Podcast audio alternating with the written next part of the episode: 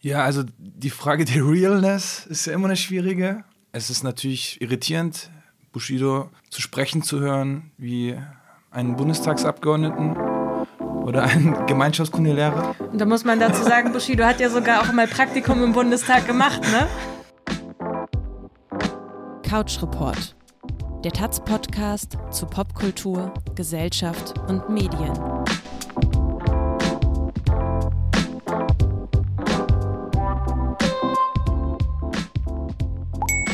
Herzlich willkommen zu einer neuen Folge von Couch Report, dem Taz-Podcast über Gesellschaft, Popkultur und Medien. Mein Name ist Erika Zinger, ich bin Redakteurin im Ressort Taz 2. Ich freue mich besonders auf diese Folge, denn ich bin mal wieder nicht alleine, sondern zusammen hier mit meinem Ressortkollegen Volkan Ahr. Hallo Volkan. Hallo. Tempelhof, Schöneberg, Sachsendamm. An mein Geschäft lasse ich keinen von euch Spasten ran. Wo ich heute bin, verdanke ich außer mir nur sechs Leuten. Ihr geht trainieren und macht Welle vor den Westdeutschen. Rapper haben seit ihrer Jugend ein Bushido-Komplex und holt sich Araber ans Videoset. Ihr geht von der Skyline zum Bordstein zurück. Siehst du unsere Welt, wie sie niemals still steht hier. Ich hab vom Horizont zum Asphalt geblickt. Es ist unser Leben in der Stadt, in niemand schläft hier. Es tut mir leid, tut mir leid, wenn ihr meint, wenn ihr meint. Ich hab sie dazu gebracht, es sind eure Kinder. Und es reicht, und es reicht. Es ist leicht, es ist leicht. Ich hab sie nie dazu gemacht, es sind doch eure Kinder. Ja, ich glaube, es ist sehr eindeutig für die, die jedenfalls Hip-Hop und Rap-Musik lieben, über wen wir heute sprechen. Volkan, um wen geht's? Ich glaube, es geht um den Rapper Bushido. Richtig. Der Anlass ist eine Doku-Serie, die Ende November erschienen ist bei Amazon Prime. Bushidos Wahrheit heißt die. Diese Doku-Serie wurde produziert von Content Factory. Das ist ein Tochterunternehmen von Axel Springer. Das Team um Peter Rosberg hat die Familie Bushido, also Bushido selbst, seine Frau Anna Maria Fercici und deren Kinder zwei Jahre lang begleitet, von 2018 an. Und ja, um was geht es eigentlich in dieser Doku? Wie kann man das runterbrechen? Es geht um die Geschichte von Bushido, also ein bisschen darum, wie er zum Rapper wurde, wie er aufgestiegen ist. Es geht vor allem auch um, man kann es vielleicht als toxische Beziehung bezeichnen zwischen ihm und Arafat Abu Chaka. Arafat Abu Chaka ist Mitglied der Familie Abu Chaka, einer Clanfamilie aus Berlin. Und Arafat Abu Chaka und Bushido waren über mehrere Jahre eng miteinander verbunden, weil Arafat Abu Chaka Bushido damals geholfen hat, aus einem Labelvertrag herauszukommen von Agro Berlin. Und Arafat Abu Chaka wurde dann der Manager von Bushido. Und das Ganze ist dann nach und nach von einer Freundschaft, wie es manchmal bezeichnet wird, ähm, über ein Geschäftsverhältnis dann eben ja zu einem sehr starken Abhängigkeitsverhältnis geworden. Ein Verhältnis, in dem Bushido sich unterdrückt gefühlt hat und dann irgendwann versucht hat, aus dieser Beziehung rauszukommen, was nicht so einfach war. Ja, die Frage, was hat das alles mit Bushido gemacht? Wie hat sich dieser Rapper verändert? Darum geht es so ein bisschen in dieser sechsteiligen Doku-Serie. Also man sieht Bushido, wie er auf den ersten Prozesstag hinfiebert ähm, und ähm, wie er nach diesem Bruch lebt mit seiner Frau und den Kindern. Ähm, viel in Isolation, von der Außenwelt, aber auch in Isolation von der restlichen Rap-Szene. Ähm, mit einigen Partnerschaften, Freundschaften, die, äh, die, die weitergehen, zum Beispiel Capital Bra und Samra, die dann aber auch äh, an, dieser, an diesem Streit zugrunde gehen letztendlich. Ähm, man sieht Bushido mit seiner Familie im Garten, beim Skifahren, auf dem Trampolin, bei seinem 40. Geburtstag. Also es ist so eine Art Home Story, wie wir sie schon äh, von vielen anderen Promis kennen aus den USA. Ähm, man kommt Bushido sehr nahe. Die Frage ist aber wie immer, was ist real und was ist Inszenierung? genau, es sind sechs Folgen, die alle jeweils 50 Minuten gehen. Also man muss schon Ausdauer mitbringen ähm, und Sitzfleisch. Wir haben die ersten drei Teile getrennt voneinander geschaut und die letzten drei Teile haben wir dann zusammen zu Ende gebracht. Es war nicht einfach. Und warum? Darüber werden wir jetzt reden. Zum Ende hin mussten wir uns, glaube ich, wirklich sehr quälen. Und du hattest das, finde ich, ganz treffend beschrieben in jetzt, das kommt so ein bisschen Journalistensprech, aber du meintest, wenn man diese Doku guckt, das ist ein bisschen, als hätte man einen Text bei einem Autor oder einer Autorin bestellt und die Person liefert einen viel zu langen Text ab und diesen unredigierten Text, diesen ungekürzten Text, den druckt dann eine Zeitung ab. Also so kommt es einem oft vor. Man sieht da Situationen oder Szenen, wo man denkt, okay, die muss sofort einfach gekürzt werden oder rausgeschmissen werden. Oder man sieht Bushido zum zehn Millionsten Mal weinen und denkt, okay, langsam haben wir es verstanden. Wir haben uns gedacht, für diese Podcast-Folge suchen wir uns mal so vier Thesen heraus, die wir entwickelt haben, vier Gedanken, die wir hatten, als wir diese Doku-Serie geguckt haben und sprechen einfach ein bisschen darüber. Und ich würde sagen, wir beginnen vielleicht mal mit These Nummer eins. Die lautet: Bushido hat sich verändert. Der frühere Staatsfeind Nummer eins gibt sich heute staatstragend und polizeifreundlich. Volkan, Staatsfeind Nummer eins, vielleicht muss man das einmal kurz erklären. Warum ist Bushido der frühere Staatsfeind Nummer eins?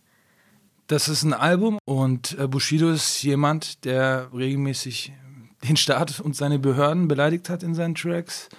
Ähm, und das ist nichts Einzigartiges für, für Bushido, also für viele Straßenrapper oder Gangsterrapper, wie man dieses Genre auch nennt, oder dieses Subgenre im Hip-Hop ähm, gehört es eigentlich ja, zum Repertoire, die Polizei zu beleidigen, den Staat zu beleidigen, ähm, die Gesetze zu, zu äh, missachten, beziehungsweise die eigene Missachtung der Gesetze nachzuerzählen in den Tracks. Und ähm, genau, da war Bushido keine Ausnahme. Ein Kontrast in dieser Doku zu diesem alten Bushido ergibt sich eben aus diesem neuen Verhältnis zum Staat und zur Polizei, weil man Bushido sehr viel auch mit der Polizei zusammen sieht. Also es ist so, dass in diesem Streit, in diesem Konflikt mit Abu Chaka dann sich irgendwann eine gewisse Bedrohungslage ähm, hervortut und äh, die Familie von Bushido erstmal Polizeischutz bekommt. Und nach neueren Erkenntnissen bekommt auch Bushido selbst Polizeischutz. Und ähm, so kommt es in der Doku auch zu manchen Szenen, wo Bushido offenbar auch Fragen dazu gestellt werden, also zu seinem Verhältnis zur Polizei. Und er sagt so Sachen wie, ja, also ähm, er sagt so Sachen wie, fick die Polizei, das würde ich heute halt nicht mehr sagen und ähm, dass es irgendwie Quatsch äh, war, was er früher erzählt hat und dass der Staat jeden äh, äh Menschen und jeden äh, äh, seiner Bürger, jede seiner Bürgerin erstmal gleich behandelt ähm, also es ist ein Staatsverständnis, ein Polizeiverständnis, was er da an den Tag legt, wie man ihn aus, aus der liberalen Staatstheorie kennt und aus der Demokratietheorie kennt. Also es ist, ähm, ja, dieses alte Aufbegehren ist äh, nicht mehr zu erkennen. Die beiden Stellen können wir uns vielleicht einmal kurz anhören, die du gerade angesprochen hast. Der Staat behandelt dich in allererster Linie komplett wie jeden anderen Bürger. Unabhängig von deinem Einkommen, unabhängig von deiner Hautfarbe, unabhängig von deiner Religion. Da merke ich erst, wie sehr ich auch diesen Leuten so auf den Schlips getreten bin, auch diese ganzen Jahre mit dieser Attitüde, so ja, man fickt die Polizei und so. Hey, würde ich niemals wieder irgendwie behaupten. Ganz interessant ist ja, Fick die Polizei, das kommt auch aus einem Song Stress ohne Grund von Shindy und Bushido aus dem Jahr 2013. Da rappt er eben, fick die Polizei, LKA, BKA, jeden Tag im Fadenkreuz, ich zeig dir, wie der Hase läuft, arabisch-deutsche Sippe und ich jage euch, ihr Partyboys. also da wird ja auch ganz klar darauf Bezug genommen, wer ihn quasi beschützt, also wer hinter ihm steht. Und es ist auch ganz klar, also eine Abwertung von eben Polizei, LKA und BKA. Und er ist, wie er sich eben auch sonst früher in seinen Songs positioniert hat, eben der Staatsfeind Nummer eins, der sich eben gegen die Polizei äh, stellt und nichts mit denen zu tun haben will. Was man dann eben ganz klar sieht, ist ja, dass Bushido jetzt plötzlich fast schon so ein bisschen so ein bürgerlicher, er ist jetzt alt geworden, er ist, glaube ich, mittlerweile 43, also er ist Anfang 40, er hat schon so leicht graue Haare und so graue Haare, die man in seinem Bart sieht. Ähm, er ist müde geworden durch die ganzen Geschehnisse der letzten Monate und Jahre. Er ist jetzt eher Familienpapa und Ehemann, als dass er eben der große Gangster ist, der auf dicke Hose macht und äh, der sich eben die, gegen die Polizei stellt. Also es soll so um, die, um diesen Sinneswandel auch gehen und mich würde interessieren als Frage an dich, ob du ihm das abkaufst. Ja, also die Frage der Realness ist ja immer eine schwierige. Es ist natürlich irritierend, Bushido zu sprechen zu hören, wie einen Bundestagsabgeordneten oder einen Gemeinschaftskundelehrer. Und da muss man dazu sagen, Bushido hat ja sogar auch mal Praktikum im Bundestag gemacht, ne? Genau, und ähm, also das ist schon irritierend einerseits und ähm, man denkt sich, was soll er denn sonst sagen, weil offenbar braucht er den Schutz der Polizei, offenbar ist er wirklich dankbar für den Schutz der Polizei, das nehme ich ihm schon ab. Aber die eigene Bezugnahme zu der Vergangenheit und zu alten Texten, ja, da muss man sich schon Gedanken machen, ob er das wirklich so ernst meint auch.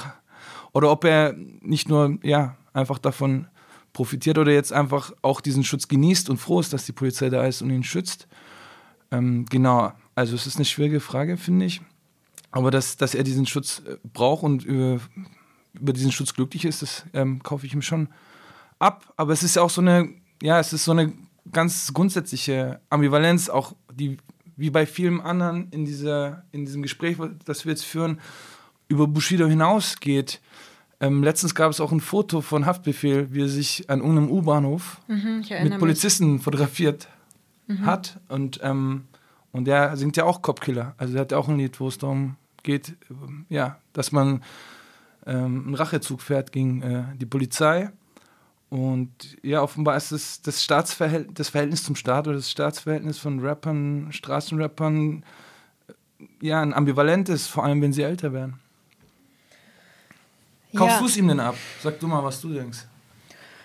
Ja, ich würde dir schon zustimmen, dass ich es ihm an der Stelle abkaufe, wo es, glaube ich, ganz konkret um eine Gefährdungslage geht. Und die ist ja auch tatsächlich da. Also die kann man ja nicht bestreiten. Es gibt eine Gefährdungslage Lage und das sollte man sicherlich nicht unterschätzen. Und er sagt, glaube ich, auch an einer Stelle in, in der Doku so sinngemäß, er will einsehen, der, äh, der nicht quasi diesen Dienst äh, der Polizei oder des Staates ähm, in Anspruch nehmen würde, wenn die eigene Familie, wenn die eigenen Kinder bedroht werden würden. Also so ungefähr sagt er das und an der Stelle würde ich sagen, da gehe ich komplett mit. Also natürlich, äh, wenn meine Familie bedroht wird und die Bedrohungslage sieht ja so aus, dass, so wird es eben in der, in der Serie dargestellt, es Pläne gegeben haben soll, Anna Maria, die Frau von Bushido und seine Kinder zu entführen und ihnen Gewalt anzutun. Und das ist natürlich ein krasses Ding. Also an der Stelle kaufe ich ihm das natürlich total ab. Aber ich finde, was sich dann eben retrospektiv stellt, ist die Frage, wie ernst kann man das nehmen, was er all die Jahre zuvor gesagt hat. Also ist dieses, man fickt die Polizei und all die anderen Sachen, die gegenüber Polizei und Staat ähm, so gerappt wurden, ist das alles so ernst zu nehmen oder ist man eigentlich tatsächlich immer nur eine Kunstfigur, zu der das eben dazugehört. Genau, und diese alte Kunstfigur wird jetzt ersetzt durch die neue mhm. Kunstfigur mhm. des äh, bürgerlichen Familienvater-Rappers, könnte man auch sagen. Ja. Aber man muss schon auch sagen, also gerade wenn du über die alten Texte sprichst, diese, diese Angriffe auf die Polizei und den Staat, die da rhetorisch stattfinden im Hip-Hop, ähm, sind ja jetzt auch nicht einfach Angriffe und, und Beleidigungen, die von ungefähr kommen. Also es geht ja auch viel um, um, um Rassismus, es geht ja viel um Klassengesellschaft, es geht ja viel um Polizeigewalt. Ähm, das sind alles Motive, aus denen Rapper dann auch äh, diese Beleidigungen stricken oder aus denen diese Beleidigungen, diese Wut auf den Staat und die Polizei hervorgehen. Also es hat ja einen gewissen gesellschaftlichen Grund auch, wieso gerade der Hip-Hop diese Feindschaft gegenüber dem Staat und der Polizei so abfeiert und, und wieso das so ähm, ja, demonstriert wird von, von Rapper, Rapperinnen und Rappern auch, also auch Rapperinnen. Ähm, deswegen, gerade deswegen finde ich das ein bisschen unglaubwürdig, wenn man jetzt dann an einem Punkt, an dem man selbst darauf angewiesen ist, all das revidiert, was man früher gesagt hat. Also viel glaubwürdiger wäre gewesen, so darüber zu reden und zu sagen, hey, ich habe dieses und jenes erlebt, ich, ich kenne Leute, die dieses und jenes erlebt haben und gewissermaßen stehe ich dazu weil das ist ja auch eine Kritik an, an Willkür und, und an Gewalt. Ähm, aber heute äh, sehe ich, dass es auch wichtig sein kann, dass man mal Polizeischutz hat, äh, wenn es drauf ankommt, äh, wenn man selber irgendwie vor einer Entführung steht. Ähm, genau, also das, diese Ambivalenz ist halt überhaupt nicht da und, ähm, und ähm, die ist auch in vielen anderen Bereichen nicht da. Und interessant ist auch, wie andere Rapper vorkommen, wie andere Rapper über ihn sprechen, wenn es um Polizei geht. Kannst du dich da an Szenen erinnern? Ja, ich will davor noch kurz auf eine, noch auf eine Sache eingehen, Volkan, die du gesagt hast. Wir haben es ja in dem einen Ausschnitt gerade eben gehört, als äh, Bushido so Lobeshymnen singt eigentlich auf die Polizei. Also sie hilft allen. Er sagt da, äh, egal welche Herkunft, welches Alter, welches Geschlecht, welche Religion, die Polizei, wenn du Hilfe brauchst, dann hilft sie dir. Und das ist so ein Punkt, wo ich denke, hey Bushido, das glaubst du doch jetzt ja. wohl selber nicht, oder? Also das ist eigentlich genau das, was du gerade angesprochen hast. Da wünscht man sich eigentlich, dass er so ein bisschen differenzierter ist, weil ähm, er müsste ja eigentlich auch wissen, wie es anders sein kann. Und äh, das fehlt, glaube ich, bei dieser ganzen Doku-Serie und wenn man so will, bei allem, wie sich Bushido jetzt öffentlich präsentiert, fehlt dass, ja, wie du sagst, die Widersprüche, die Ambivalenzen, es ist halt so eine ganz, es ist wieder eine ganz klassische Geschichte. Also hier ist irgendwie so dieser geläuterte Mann, ähm, der hat eine Entwicklung durchgemacht und der ist quasi vom Bösen zum Guten jetzt gewechselt. Und es war ja, also wenn man sich mal so erinnert, es gab ja große Skandale auch, also dieses Lied Stress ohne Grund, als das rauskam, haben die Medien, bürgerlichen Medien oder haben, hat die Öffentlichkeit ist ja voll drauf abgegangen, als Bushido den Integrationsbambi bekommen hat. Mhm. Ein Preis, der, der sozusagen jemanden auszeichnet als, als Integrationsvorbild. Da äh, haben ja auch Leute am Rad gedreht. Ähm, genau, also man hat so ein bisschen das Gefühl, wie du sagst, eine einheitliche Geschichte oder ein einheitliches Image äh, löst jetzt ein anderes ab. Ja, also er wird auch von der Rap-Szene nicht nur von allen dafür gefeiert, dass er jetzt Schutz bei der Polizei ja. sucht. Ja. Und du hast mich gefragt, ob ich mich da eine, an eine Szene erinnere. Da gibt es diese Szene, man muss vielleicht vorwegschicken, Bushido hat den Rapper Capital Bra quasi bei seinem Label Er ist guter Junge gemanagt und die beiden machen irgendwie Musik zusammen, verstehen sich gut, so wird es dargestellt, also pflegen irgendwie ein ganz angenehmes, freundschaftliches Verhältnis. Und als es dann so weit ist, dass Bushido auch Polizeischutz erhält, also zuvor erhalten nur seine Frau und seine Kinder Polizeischutz, die Gefährdungslage ändert sich, nun kriegt auch Bushido Polizeischutz, dann ist das irgendwie eine Grenze, die für Capital Bra überschritten ist. Und in einem Instagram-Video äußert er sich dann dazu. Ich bin nicht mehr bei IGJ, da mein Labelboss mit der Polizei arbeitet, intensiv mit der Polizei arbeitet so. Er hat Polizeischutz bekommen. Okay, konnte man irgendwo noch verstehen. Seine Kinder waren in Gefahr. Jetzt scheißt er Leute an, die Leute gehen in den Knast.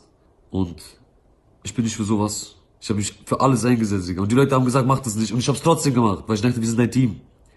Aber wir sind kein Team. Die Polizei ist jetzt dein Team. Sagt Kapital Bra, der auch sagt, Finanzamt oder Mafia das Gleiche. also der ja auch sozusagen äh, seine äh, Disse gegen, die gegen den Staat, gegen staatliche Behörden immer gut unterbringt.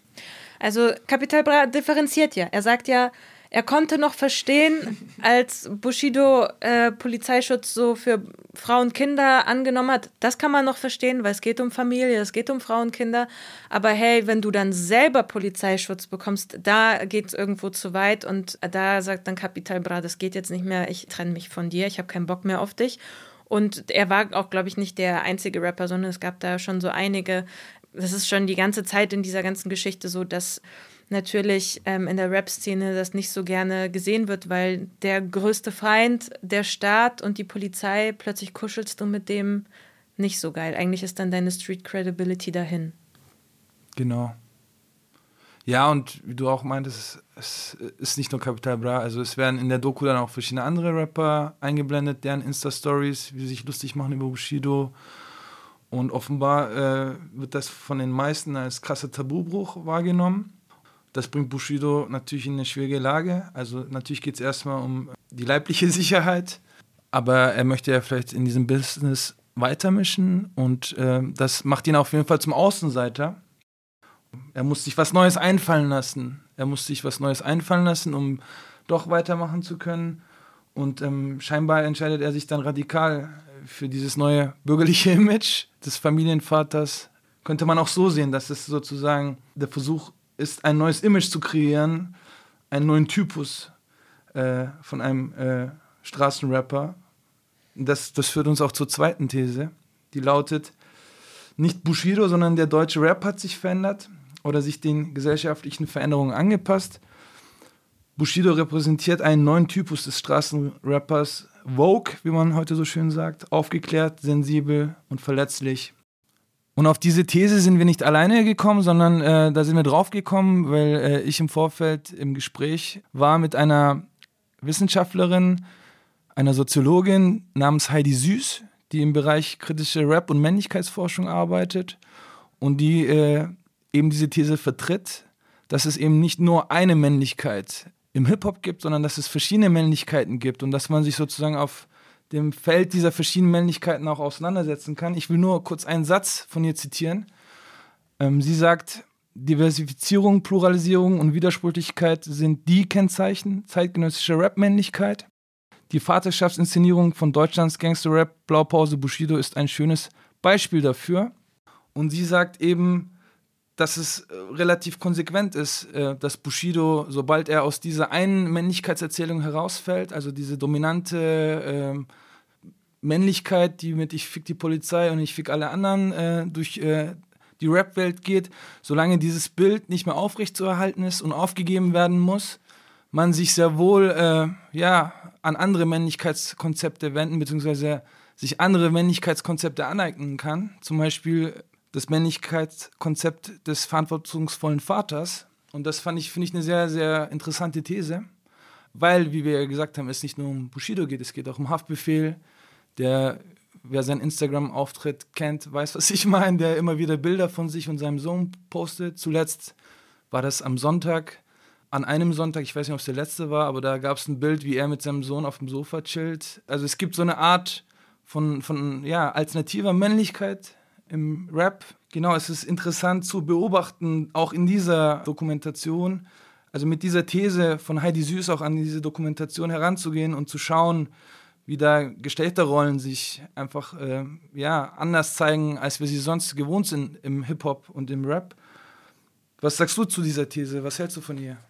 Naja, ich glaube, es zeigt einfach ganz stark, dass es nicht mehr ein Widerspruch sein muss, verletzlich zu sein, Gefühle zu zeigen als Mann. Es ist möglich, aber auch nur in einem bestimmten Rahmen. Also nur, wenn du quasi in dieser Rolle des Vaters bist. Also immer noch ein Vater, der äh, irgendwie versucht, die Familie zu beschützen, die Familie irgendwie zu ernähren, zusammenzuhalten auch immer so der coole Vater natürlich. Ähm, also bei Haftbefehl der coole Papa, der immer mit seinem Sohn irgendwie zusammen chillt und irgendwas zusammen unternimmt, zusammen im Urlaub ist. Bei Bushido sehen wir in der, in der Doku natürlich ähnliches. Also man sieht ihn so oft seine Kinder küssen. Er ist eigentlich die ganze Zeit nur am Knuddeln, am Küssen im Schmatzer verteilen, äh, mit den Spielen. Er baut irgendwie so ein Holzhaus in, während der Pandemiezeit. Für die regt sich so ein bisschen darüber auf. Alle zwei Minuten gefühlt verdrückt er irgendwie ein Tränchen. Er ist irgendwie traurig und fertig. Es geht ihm psychisch nicht gut. Das funktioniert aber eben in dieser Figur als Vater. Also ich glaube, gäbe es nicht die Möglichkeit, dieser verletzliche Vater zu sein, dann weiß ich nicht, ob es so funktionieren würde, einfach nur ein verletzlicher Mann zu sein. Wobei, ja, du hast schon recht, es geht sehr viel um Kinder und äh, Vaterschaft. Also ich habe gerade, als du das äh, so gefragt hast, habe ich an Capital Bra gedacht. Aber tatsächlich gibt es ja dort auch einige Lieder, wo es um die Kinder geht. Glaub mir zum Beispiel ist so ein Lied, was er für seine Kinder geschrieben hat, was sehr emotional und berührend ist. Oder es geht um das eigene Dasein als Kind einer Mutter, also um die Mutter dann, die man besingt. Das stimmt schon. Also Familie ist ein Konzept, und da wird sich ja auch ganz, ganz stark zum Beispiel von äh, Arafat Abu Chaka abgegrenzt, weil über den heißt es, der kümmere sich nicht um seine Kinder. Äh, das heißt, der verkörpert wiederum eine ganz andere Form von Männlichkeit. Er ist der cholerische, der, ja, in Anführungszeichen, der Mafia-Boss, der über die Familie und über andere Menschen eben herrscht und sie dominiert und, und ausnutzen würde. So wird er eben dargestellt und der eben kein Vater ist, der sich um die Familie auf eine liebevolle Art und Weise kümmert. Also man könnte natürlich sagen, als Oberhaupt und weil er das meiste Geld in die Familie äh, bringt, ja, durch dieses Management von, von Bushido damals kümmert er sich auch auf eine Art und Weise um die Familie, aber es geht eben wirklich um dieses, ich kümmere mich aufrichtig, ich bin auch liebevoll, also ich kann auch zärtlich sein, ne? Also, dass man, was ich erwähnt habe, Bushido so oft mit seinen Kindern irgendwie so kuschelnd und knutschend sieht, ist schon, finde ich, auch was Besonderes. Weil es ist irgendwie cool, weißt du? Es, es ist so. Ja, wir fanden das ja auch cool. Ja, klar fanden wir es auch cool. Es ist ja auch total süß, klar, aber auf der anderen Seite ist es auch so, weiß ich nicht, ich glaube halt bei Frauen wird das nicht so hervorgehoben, wenn sie halt mit ihren, also so Fürsorge ihren Kindern gegenüber irgendwie ausdrücken. Aber bei so einem Mann muss man es halt so extra betonen. Ach, guck mal, wie toll der ist. Der äh, will auch immer seine Kinder umarmen. Mhm. Wow, was für ein toller Papa. Ja, und also das auf jeden Fall, da stimme ich voll zu.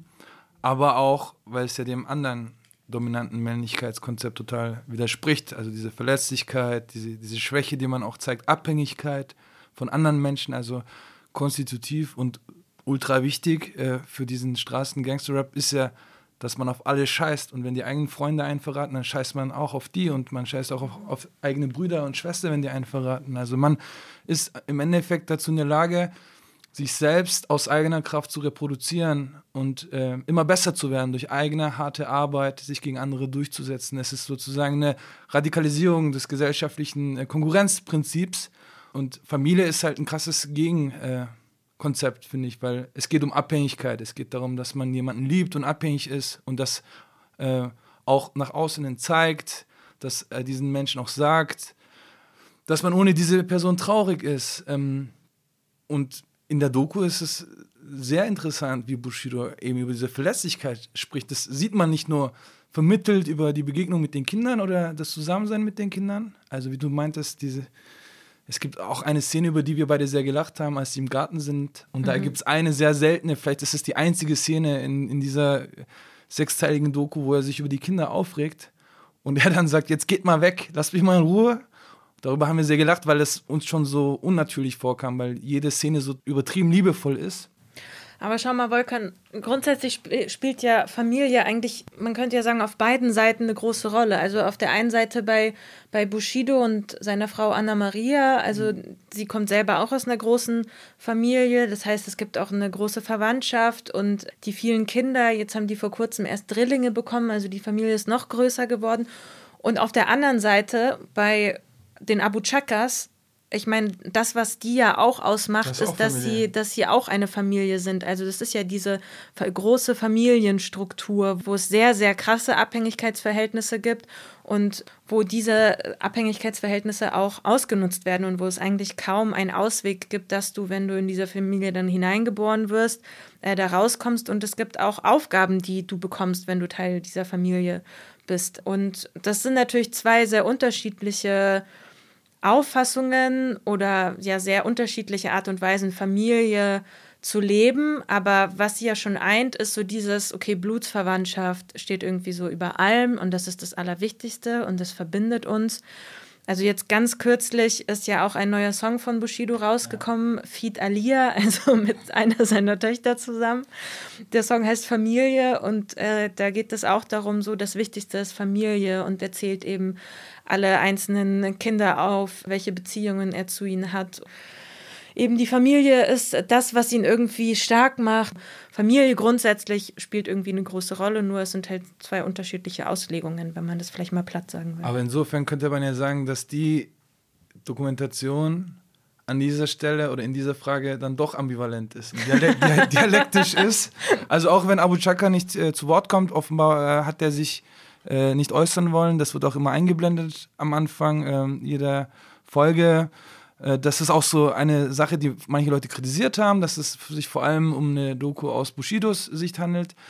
Sie heißt ja aber auch Bushidos Wahrheit, so dass äh, mit dem Titel, der Titel ist dann schon irgendwie auch passend. Aber vielleicht ist es wirklich so in dem Punkt, ähm, dass da so diese Widersprüchlichkeit des Konzepts Familie sehr gut sichtbar ist. Also einerseits ist es natürlich etwas, was einem Schutz bietet und Geborgenheit, aber andererseits ist es auch, kann es auch äh, zu einem Käfig werden und man muss Dinge machen, die man nicht machen will und man kommt vor allem nicht raus, weil Bushido ja auch Familie wurde für äh, Arafat und ähm, offenbar dann nicht mehr aus eigener Kraft herauskam. bis seine Frau kam. Was uns zur dritten These bringt. Sehr gute Überleitung. Die dritte These lautet nämlich, die eigentliche Heldin der Doku heißt nicht Bushido, sondern Anna Maria Feshishi. Während er unterwürfig und ängstlich war, hat sie ihn durch ihre konfrontative und entschiedene Art aus der Zwangsbeziehung mit Arafat Abu Chaka befreit. Ja, ich finde das eigentlich die spannendste These dieser vier Thesen. Man muss vielleicht einmal kurz sagen, Anna Maria Fecici ist die Schwester der Sängerin Sarah Connor, also das ist eine ihrer Schwestern. Sie kommt aus einer sehr, sehr großen Familie. Wer sich vielleicht noch erinnert, das lief, glaube ich, damals auf Pro 7, Sarah and Mark in Love. Das war auch so eine Doku-Serie über die Beziehung und dann später die Hochzeit ähm, zwischen Sarah Connor und Mark Terenzi. Mark Terenzi? Der Woher kennt man den nochmal? Der war auch ein Sänger, ja, ja. Der Aber war wo? Auch Sänger. Was, wie hieß denn nochmal? Before Four? Nein. Wie hieß denn nochmal diese Band? So? Wir googeln hier jetzt gerade. Ähm, der war in so einer Boyband. ich glaube Before Four, oder? Kann das sein? Egal, das schreiben wir in die Shownotes rein. Für alle Leute, die, die mal was anderes hören wollen, außer Bushido. Genau, also es gab diese Serie, in der hat man damals eben schon diese Familie von Sarah Connor und von Anna Maria kennengelernt. Es ist eben eine sehr große Familie und aus der kommt Anna Maria. Und ja, sie lernt dann eben irgendwann Bushido kennen. Sie erzählt das so in der Doku. Für sie war es am Anfang eine nette Affäre. Immer am Wochenende ist sie nach Berlin hat sie ein bisschen mit Bushido rumgehangen und dann ist sie Sonntag wieder zurück und hatte dann da wieder ihre Ruhe und ihre Freundinnen, so schildert sie es.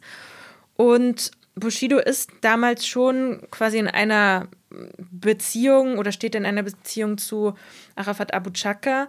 Und dann tritt eben Anna Maria in sein Leben und aus dieser eigentlichen Affäre entwickelt sich auch was Ernsteres, eine richtige Beziehung. Die beiden heiraten dann später auch. Und man merkt schon, so wird es erzählt, das passt Arafat Abu Chaka nicht so ganz, weil plötzlich ist er nicht mehr der Mittelpunkt von Bushido, sondern eben eine Frau. Und das ist für jemanden, der, glaube ich, nicht so viel von Frauen hält, nicht so einfach äh, auszuhalten. Und was ich so krass finde an Anna Maria, ist, dass sie, sie ist so richtig auf die Fresse. Also sie ist so furchtlos. Man hat das Gefühl, sie hat so keine Sekunde in ihrem Leben äh, Angst gehabt vor Arafat Abu Chaka. Sie findet so Worte für ihn wie Schwanz und Schwein. Sie hätte sich fast mit ihm geprügelt, als es darum ging, dass sie einen Zaun errichten wollte auf einem Anwesen in Kleinmachnow, was Bushido und Arafat zusammengehört. Da stehen zwei Villen. Auf der einen Seite lebt Arafat Abu Chaka, auf der anderen Seite soll die Familie von Bushido leben. Und da entwickelt sich so ein, so ein Streit zwischen Anna Maria und Arafat und wie dieser Streit sich so hochschaukelt, da gibt es auch einen kurzen Ausschnitt. Ich merke es, so wird immer, wird immer aggressiver, die Stimmung. Es ging um 30 Zentimeter, muss man sich vorstellen. 30 Zentimeter haben diesen Knall verursacht. Und dann gucke ich ihn so an und sage, okay, wer bist du? Wer bist du, dass du morgens in deinem Scheißunterhemd hier rüberkommst und uns sagst, so wir unseren Zaun. Oh, dann ist er ausgerastet. Er hat so laut geschrien. Und das war für Arafat so äh, frech, dass er gesagt hat, okay, Anna-Maria, weißt du was, ich gebe dir mal einen Tipp. Mach mal deine Augen zu und dann siehst du, was dir gehört.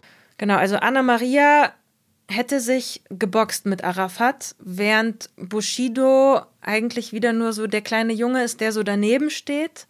Und sie ist ja auch diejenige, und das finde ich so krass auch in diesem Ausschnitt, die sich so hinstellt und sagt, wenn du noch einmal so mit meinem Mann redest oder mach du mal die Augen zu, dann siehst du eigentlich, was dir gehört. Hier gehört dir eigentlich gar nichts. Hier gehört, das, das gehört, das gehört alles an äh, Anis. Also dem bürgerlichen, bürgerlichen Namen von, von äh, Bushido. Also das heißt, es, es wirkt so fast manchmal, als ob die so ein Mutter-Kind-Verhältnis haben. Ne? Also so Bushido ist halt so der kleine Junge, der seinen Mund nicht aufbekommt und der nicht aufbegehren kann in dieser toxischen Beziehung zwischen ihm und Arafat. Und dann muss da quasi erst seine Frau kommen, die sich hinstellt und äh, Arafat Angst macht, weil für ihn natürlich, so wird es auch immer dargestellt, ist es, muss das das Schlimmste sein, sowieso, wenn man ihm widerspricht und wenn dann noch eine Frau ihm widerspricht, weil das in seiner Welt würde es das einfach nicht geben, dass eine Frau einem, einer Person wie Arafat Abu Chaka widerspricht. Also sie ist so in dieser Doku so dieser krasse Kontrast. Bushido, der weint immer, der ist verletzlich und zerbrechlich. Und Anna Maria, die hat keine Sekunde Angst, was vielleicht auch nicht ganz so stimmt. Also sie hat dann sicherlich auch Angst, als sich diese ganze Bedrohungslage dann entwickelt. Das wird schon auch deutlich. Man sieht sie schon auch an manchen Stellen weinen. Was ist dir so hängen geblieben oder was hast du so für ein Bild bekommen von Anna Maria? Ich habe nach dem Schauen gedacht, eigentlich hätte die Serie nicht Bushidos Wahrheit, sondern Anna Marias Wahrheit heißen sollen. Das wäre angemessener gewesen, weil ja, also es erzählt sehr viel über sie auch und ähm, über eine sehr starke Frau. Ich weiß nicht so viel über ihren Background, aber offenbar kommt sie aus einem anderen Milieu so als Bushido, hat einen anderen Background und kommt nicht aus der Rap-Szene vor allem um, und tritt da trotzdem so krass auf, weiß sich zu wehren. Also es geht ja nicht nur um diese ganz krassen Konfrontationen dann gegen Ende, sondern es geht zum Beispiel auch um so etwas, und das ist wiederum nur aus ihrer Perspektive erzählt, aber es geht darum, dass Abu Chaka und Bushido auf Tour sind und Abu Chaka ruft sie an und sagt, hey, der vermisst dich, jetzt komm mal heute hierher. Ja, aber sie sagt so, nee, was willst du eigentlich? Also wer bist du eigentlich? Sie erzählt, wie sie, wie sie äh, im Auto saß, das gelesen hat und dann irgendwie sich gedacht hat, ähm, was soll der Scheiß? Und gelacht hat, sozusagen. Also sie ist auf jeden Fall eine sehr starke Person und das führt uns dann wiederum zu diesen alternativen Männlichkeiten. Weil da hat Heidi Süß im, im Austausch auch äh, ein sehr passendes Bild benutzt, äh, sie hat nämlich gesagt, seine Frau wird im Prinzip als sein Rücken inszeniert. Also. Ja, das Wort Rücken musst du vielleicht Genau, also Rücken, erklär du das mal. Man kann es ja auch schon bildlich eigentlich nehmen. Das ist quasi so die Ansicht im Rap-Geschäft. Brauchst du, wenn du erfolgreich sein möchtest, irgendjemanden äh, im Rücken, also jemand, der dich schützt. Man teilt ja viel aus im Rap-Geschäft, aber äh, damit dich quasi niemand wirklich angreift, damit du unberührbar bleibst. Und so war das im Fall Bushido durch das Verhältnis, das er eingegangen ist mit Arafat Abu Chaka, wurde er quasi für viele im Rap-Business unberührbar. So wird das quasi immer erzählt. Und es geht ganz viel auch darum, dass eben mittlerweile verschiedene Clans da irgendwie auch mitmischen, weil sie einfach auch gesehen haben, dass das Rap-Business, dass das auch, auch einfach was ist, wo man heutzutage ganz schön viel Geld mitmachen kann. Denn für diesen Schutz, den du bekommst, musst du dann natürlich auch etwas von deinen Einnahmen abdrücken an die bestimmte Person. Und so war das ja auch im Falle Bushido, wo ganz klar geregelt war, Bushido muss eben einen bestimmten Teil seiner Einnahmen an Arafat Abu Chaka äh, abtreten. Und Bushido erzählt das so in der Doku eben auch, dass er quasi teilweise dann am Anfang immer in irgendwelche Shisha-Cafés gehen musste, im Umschlag irgendwie so das ganze Geld, das hat er dort abgedrückt. Er sei wie ein Hund gewesen, wie eine Prostituierte, so sagt er das selbst. Und Heidi Süß sagt, jetzt ist Anna Maria Bushidos Rücken und es passt eigentlich sehr gut, finde ich. Weil diese neue Männlichkeit, also diese bürgerliche Vaterschaftsrolle, verantwortungsvolle Vaterschaftsrolle, die Bushido da einnimmt, die muss nicht immer dominieren.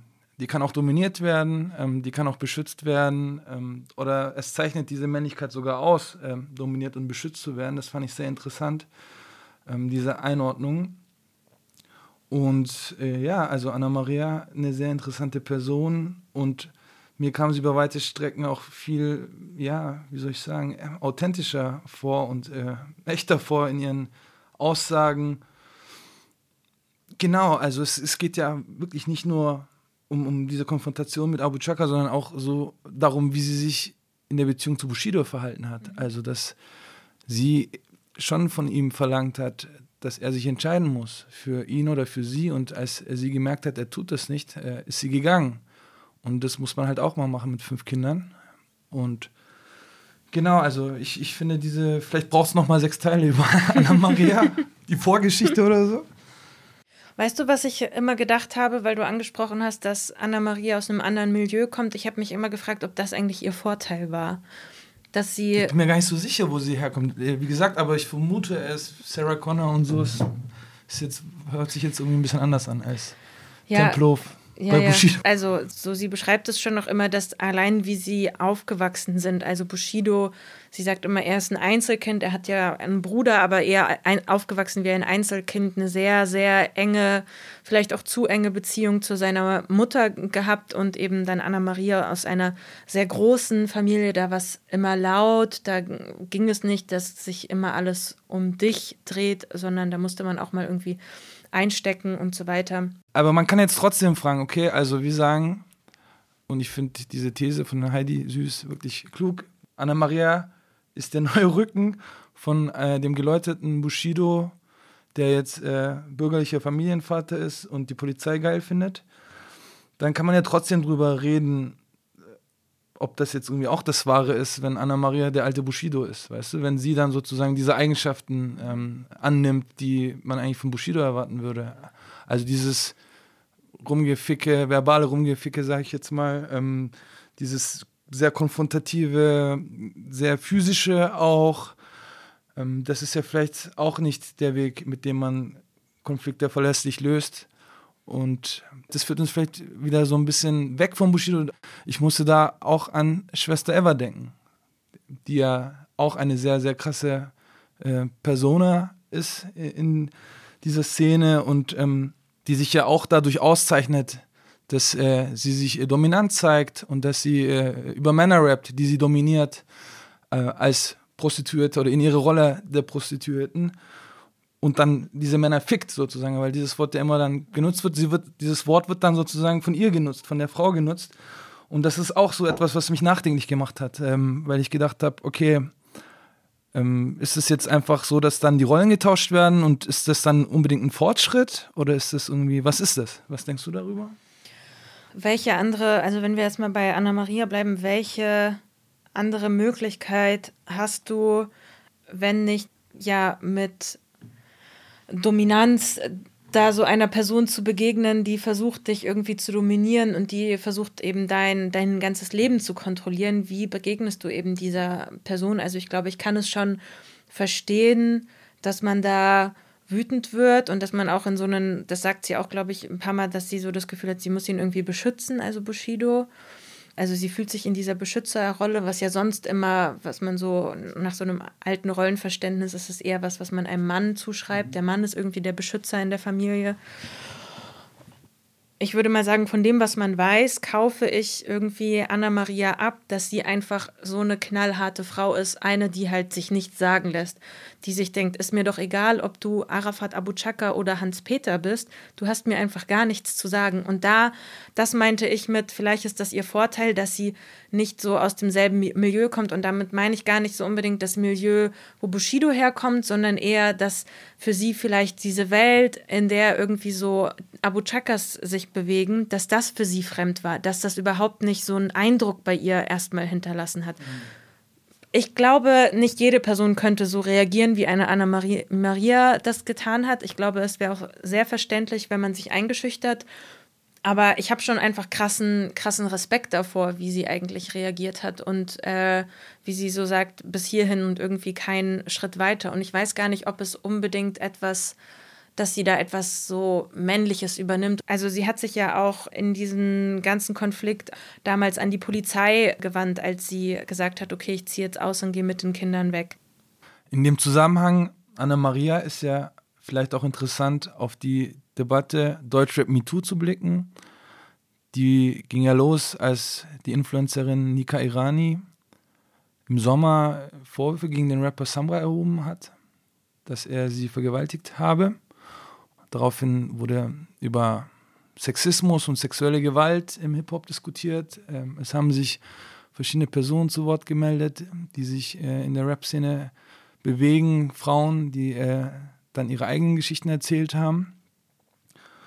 Und irgendwie hat man das Gefühl, dass diese Debatte so nicht mehr läuft, also dass sie so ein bisschen ins Stocken geraten ist. Also das war ja sehr intensiv zu Beginn.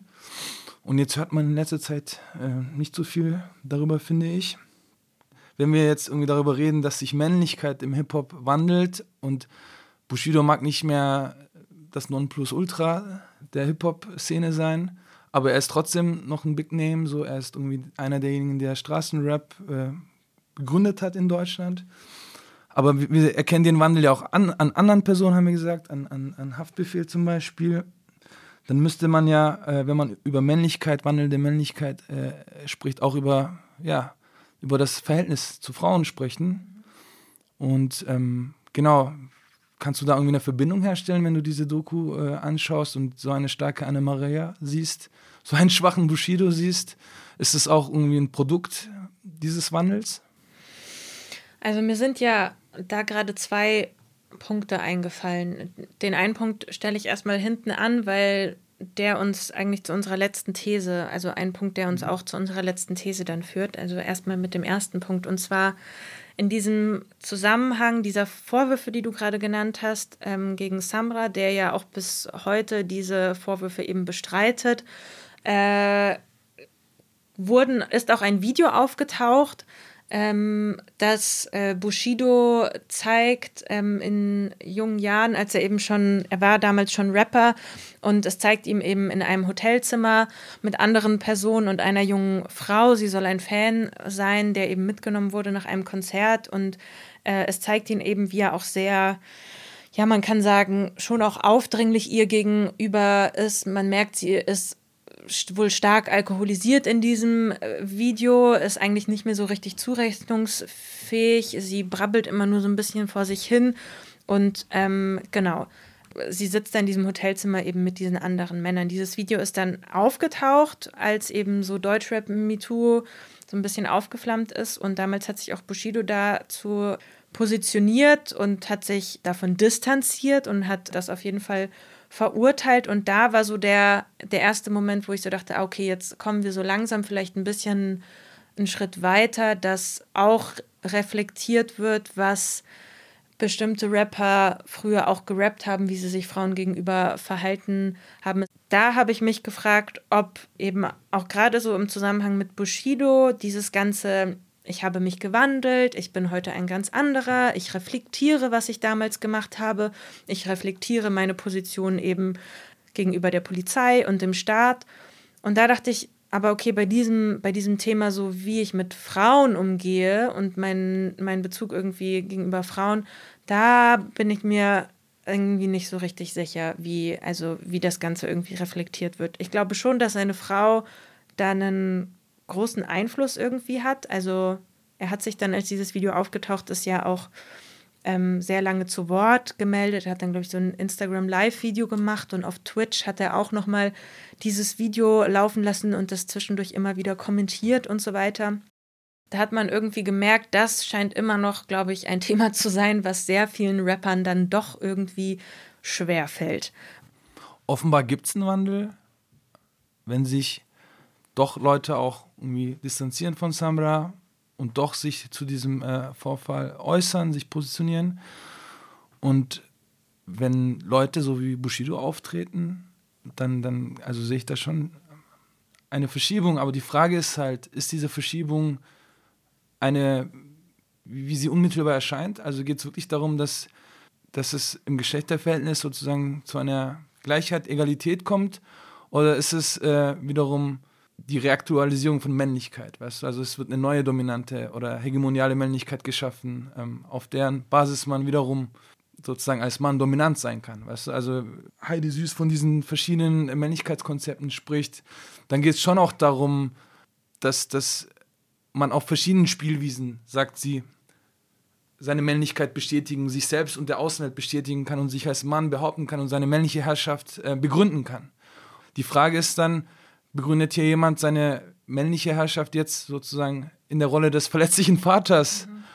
Und das Dominanzverhältnis bleibt aber bestehen. Weißt du, was ich meine? Also die andere Option hat er nicht mehr, die hat er verloren durch dieses Verhältnis zu, zu Arafat Abu Chaka und den Streit und seine äh, Sicherheitslage, Sicherheitssituation, seine aktuelle.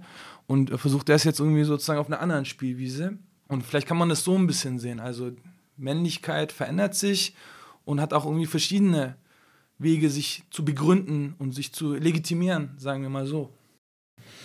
Lass uns mal zu unserer letzten These kommen. Unsere letzte These, die lautet nämlich, die Doku Unzensiert Bushidos Wahrheit ist zu einseitig, weil sie die Vorgänge ausschließlich aus Bushidos Perspektive darstellt. Wir haben ja vorhin schon gesagt, Es heißt Bushidos Wahrheit und ähm, dementsprechend äh, ist diese einseitige Sichtweise ja schon äh, im Titel angelegt. Gleichzeitig haben wir auch gesagt, dass eingeblendet wird, dass Arafat Abu Chaka offenbar nicht bereit war, sich dazu zu äußern. Und es ist eine, ja, eine sehr subjektive Home Story, aber das haben diese Home Stories vielleicht auch strukturell an sich, oder? Also es gibt ja verschiedene Dokus dieser Art. Es gab eine Michael Jordan-Doku, bei der auch kritisiert wurde, dass er dazu sehr selber mitgemischt hat, also dass eine kritische Distanz äh, irgendwie dadurch nicht gewährleistet sein konnte. Es gibt diese Paris Hilton-Doku, äh, über die unsere Kollegin Carolina Schwarz geschrieben hat. Ähm, und wenn ich mich recht erinnere, ging es da auch um diese Frage von journalistischer Distanz. Ist es eine journalistische Doku oder nicht? Und insofern sind wir, glaube ich, in, einer, in einem Zeitalter, wo der subjektive Blick auf die Dinge äh, immer wichtiger wird. Und äh, es ist halt wichtig, das auch zu reflektieren, finde ich, dass es ein subjektiver Blick ist. Und jetzt nicht irgendwie da die krasse journalistische äh, Investigativdokumentation zu erwarten, bei der wir jetzt erfahren, äh, an welchem Tag Bushido in welchem Neuköllner Café äh, den Umschlag übergeben hat. So sehe ich das. Wie siehst du das? Ja, ich würde dir da voll zustimmen. Also ich glaube, ich habe schon so ein bisschen im Zuge jetzt dieser Veröffentlichung irgendwie mal hier und da gelesen, eben, ach, es sei doch irgendwie zu einseitig und Arafat Abu Chaka kommt irgendwie gar nicht zu Wort. Also es werden von ihm mal ab und zu so Ausschnitte eingeblendet aus einem Insta Live-Video oder Sprachnachrichten oder so oder bestimmte, ja, so Sprachaufnahmen. Ansonsten will er sich, so wird das eben gesagt in der Dokumentation, will er sich eben nicht äußern. Und das, was man über diesen Menschen so weiß, ist ja auch, dass er jetzt nicht unbedingt derjenige ist, der sich jetzt irgendwie bei Markus Lanz reinsetzen würde und mal seine Sicht der Dinge irgendwie sagt. Und ich glaube. Aber bei die, Clubhouse war er, oder? Ja, bei Clubhouse war er. aber, aber schau mal, ich glaube, uns wird ja auch nicht irgendwas versprochen, was dann nicht eingehalten wird. Also wie du es gesagt hast, der Titel ist halt irgendwie Programm und dann kann ich mich darauf einlassen und dann finde ich das auch in irgendeiner Weise legitim und, und in Ordnung. Wir sind jetzt nicht da bei einem Gerichtsprozess, der wirklich jetzt versuchen soll, die eine Wahrheit, was auch immer das dann irgendwie sein soll, ähm, herauszufinden, sondern es geht darum, dass Bushido sich halt auf seine Art und Weise inszenieren kann. Viel spannender finde ich eigentlich in dem Zusammenhang darüber zu sprechen, welche Lücken vielleicht auftauchen. Und zwar ein Punkt, der mir ganz stark aufgefallen ist. Also Bushido will sich zeigen als jemand, der eben aus dieser einen Clan-Familie irgendwie ausbrechen wollte. Er hatte keine Lust mehr darauf, er hatte keine Lust mehr irgendwie unterdrückt zu werden und immer alles abdrücken zu müssen und kontrolliert zu werden von, von Abu Chaka. Er hat sich davon befreit, aus dieser, aus dieser Zwangsbeziehung. Was er aber nicht erzählt, was an keiner Stelle, wenn ich mich recht erinnere, in der Doku auftaucht, ist, dass kurz nachdem er aus dieser Beziehung sich befreit hat mit Arafat Abu Chaka, er eigentlich sofort wieder bei einer anderen Clan-Familie Schutz gesucht hat. Rücken. Also sein nächster Rücken, er hat eben nicht nur Hilfe bei der Polizei gesucht, sondern hat sich dann eben an einen größeren Clan als den Abu Chaka-Clan gewendet. Er hat sich an Ashraf Ramo gewendet. Ashraf Ramo ist einer der vielen Brüder von Issa Remo, der eben Oberhaupt dieser berüchtigten Remo-Familie gilt. Anna Maria hat zum Beispiel 2018 in einem Interview mit dem Stern gesagt, Zitat, wenn Ashraf nicht wäre, wäre uns schon längst etwas passiert. Ashraf Ramo selbst hat dann mal vor Gericht in diesem Prozess, der jetzt immer noch läuft, mal gesagt, dass diese Beziehung zwischen ihm und Bushido dann eingestellt wurde, als Bushido selbst unter Polizeischutz gestellt wurde. Ich finde, das ist nicht unwichtig, diese Information. Also das würde nämlich wieder neue Fragen aufwerfen. Ne? Es würde eigentlich dieses, diese Geschichte, die eigentlich erzählt wird von Bushido, ach, er ist eben dieses Opfer in dieser ganzen Geschichte und dann hatte er irgendwann keine Lust mehr, weil das wurde irgendwie zu schlimm und er hat sich für die Familie entschieden. Ja, okay, aber wieso bist du dann direkt zur nächsten Clanfamilie irgendwie gelaufen? Ohne das zu bewerten, finde ich aber, dass, wenn man diese Geschichte erzählt, das eigentlich nicht auslassen sollte. Und ein anderer Punkt, das ist den, den ich vorhin machen wollte, als du über Samra äh, gesprochen hast und die Vorwürfe gegen ihn. Samra taucht auch in dieser Doku eben auf, weil Samra und Capital Bra lange Zeit quasi wie Brüder waren. Die haben auch zusammen Musik gemacht. Und Bushido, Capital und Samra hingen auch zusammen rum. Sie fahren nach Tokio, glaube ich. Sie fliegen nach Tokio genau, und drehen dann ein Video. Genau, richtig? Bushido und Samra genau, fliegen dann auch zusammen dahin. Und irgendwie taucht auch an keiner Stelle das mal irgendwie auf. Ich verstehe schon, dass es vielleicht so ein, so ein Schlenker machen würde, der so von der Hauptgeschichte irgendwie ablenkt. Aber ich habe trotzdem da gedacht, mir stößt es irgendwie auf, dass ich diesen Typen die ganze Zeit sehe und an keiner Stelle das mal irgendwie erzählt wird. Also ob in irgendeiner Weise auch die Beziehung zwischen äh, Bushido und Samra dann sich in irgendeiner Weise verändert hat. Und das ist eine Schwäche dieser Dokumentation, also dass sie keine Schlenker macht und dass sie keine Side Stories erzählt, die eigentlich erzählenswert wären oder die man eigentlich erzählen müsste, sondern dass es immer um diese eine Story geht wir wurden beherrscht, wir haben uns befreit, beziehungsweise wir wurden beherrscht und Anna-Maria hat uns befreit.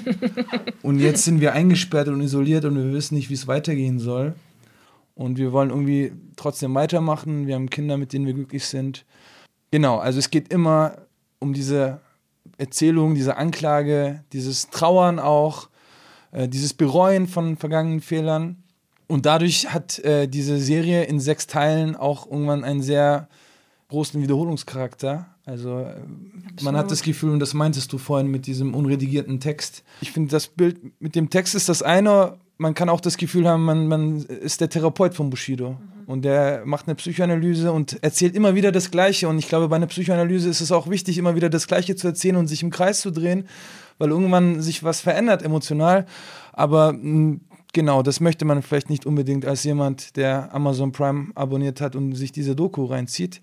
Deswegen ähm, ist es sicher auch äh, nicht schlimm, nach der dritten oder vierten zu unterbrechen. Ich wollte noch zu dem einen anderen Punkt sagen, mit den kleinen Familien. Das ist auch so eine Sache, die einer ambivalenten Diskussion bedarf, finde ich, weil es ist ja auch kein Hehl, dass das, also dass trotz der Realität von organisierter Kriminalität es auch einen rassistischen Diskurs über Clanfamilien gibt. Und das ist halt auch etwas, was die Doku nicht aufgreift. Ich hätte es jetzt von ihr auch nicht erwartet. Das hätte ich sogar noch weniger von ihr erwartet als äh, dieser Schlenker zu Samra. Aber es ist ja irgendwie, äh, es, genau, kein Geheimnis, dass es diesen Diskurs gibt und es ist auch kein Geheimnis, dass ähm, auf diesen Diskurs zurückgegriffen wird in äh, ordnungs- und sicherheitspolitischen Maßnahmen in Berlin. Ich erinnere mich, äh, vor der Pandemie gab es da äh, äh, regelmäßige Großeinsätze in der Sonnenallee, wurden Straßen abgesperrt ähm, und äh, es wurde sehr wenig gefunden, unversteuerte Tabak äh, wurde gefunden. Und es äh, gab tatsächlich, das wurde so ein bisschen überdeckt jetzt durch die Pandemie, aber es gab tatsächlich einen, einen Diskurs darüber, was da jetzt in Neukölln genau passiert und was man damit erreichen will. Und es gibt ja auch äh, diese Aussage der Strategie der tausend Nadelstiche. Ich glaube, wenn ich mich nicht täusche, kommt der vom äh, Innenminister aus NRW. Also die Strategie der tausend Nadelstiche, die halt sagt, die eigentlich bedeutet, wir müssen halt irgendwie überall diese Leute nerven und diese Leute äh, schikanieren, damit sie halt aufhören, kriminell zu sein. Also es geht gar nicht darum, geordnet und fokussiert und ähm, nachvollziehbar und begründet gegen Kriminalität vorzugehen, sondern Straßen abzusperren und überall diese Leute irgendwie zu kontrollieren, uh, um dann sozusagen ihnen äh, Angst zu machen oder Respekt einzuflößen vor dem Staat. Ähm, ich finde, das ist eine mehr als fragliche Strategie, äh, Polizeistrategie. Genau, das ist auch eigentlich ein Aspekt, der in diesem ganzen Abu Chaka Bushido-Komplex diskutiert werden könnte. Am Ende, finde ich, zeigt sich, die Realität wäre sehr viel spannender gewesen als diese, ja, glattgemachte Hollywood-Geschichte von äh, Gut gegen Böse, dort der Feind, hier irgendwie das große Opfer. Also ich glaube, das können wir vielleicht wirklich zusammenfassend äh, sagen. Es hätte eben, wie du gesagt hast, mehr Side Stories gebraucht und die Widersprüche wären spannender gewesen, weil ansonsten wirkt das ein bisschen an manchen Stellen unglaubwürdig und man fängt dann, glaube ich, nach der Zeit an, Bushido eher zu belächeln, als dass man tatsächlich, wie es auch versucht wird, durch diese oft dann sehr emotionale oder dramatische Musik ja, äh, Mitgefühl mit ihm zu empfinden. An dieser Stelle können wir vielleicht mal zum Ende kommen. Wir haben schon sehr lange gesprochen. Vielen Dank fürs Zuhören, sage ich, Erika Zinger. Danke auch an dich, an meinen Kollegen Volkan Ar. Hat es dir Spaß gemacht? Danke, Erika. Es hat sehr viel Spaß gemacht.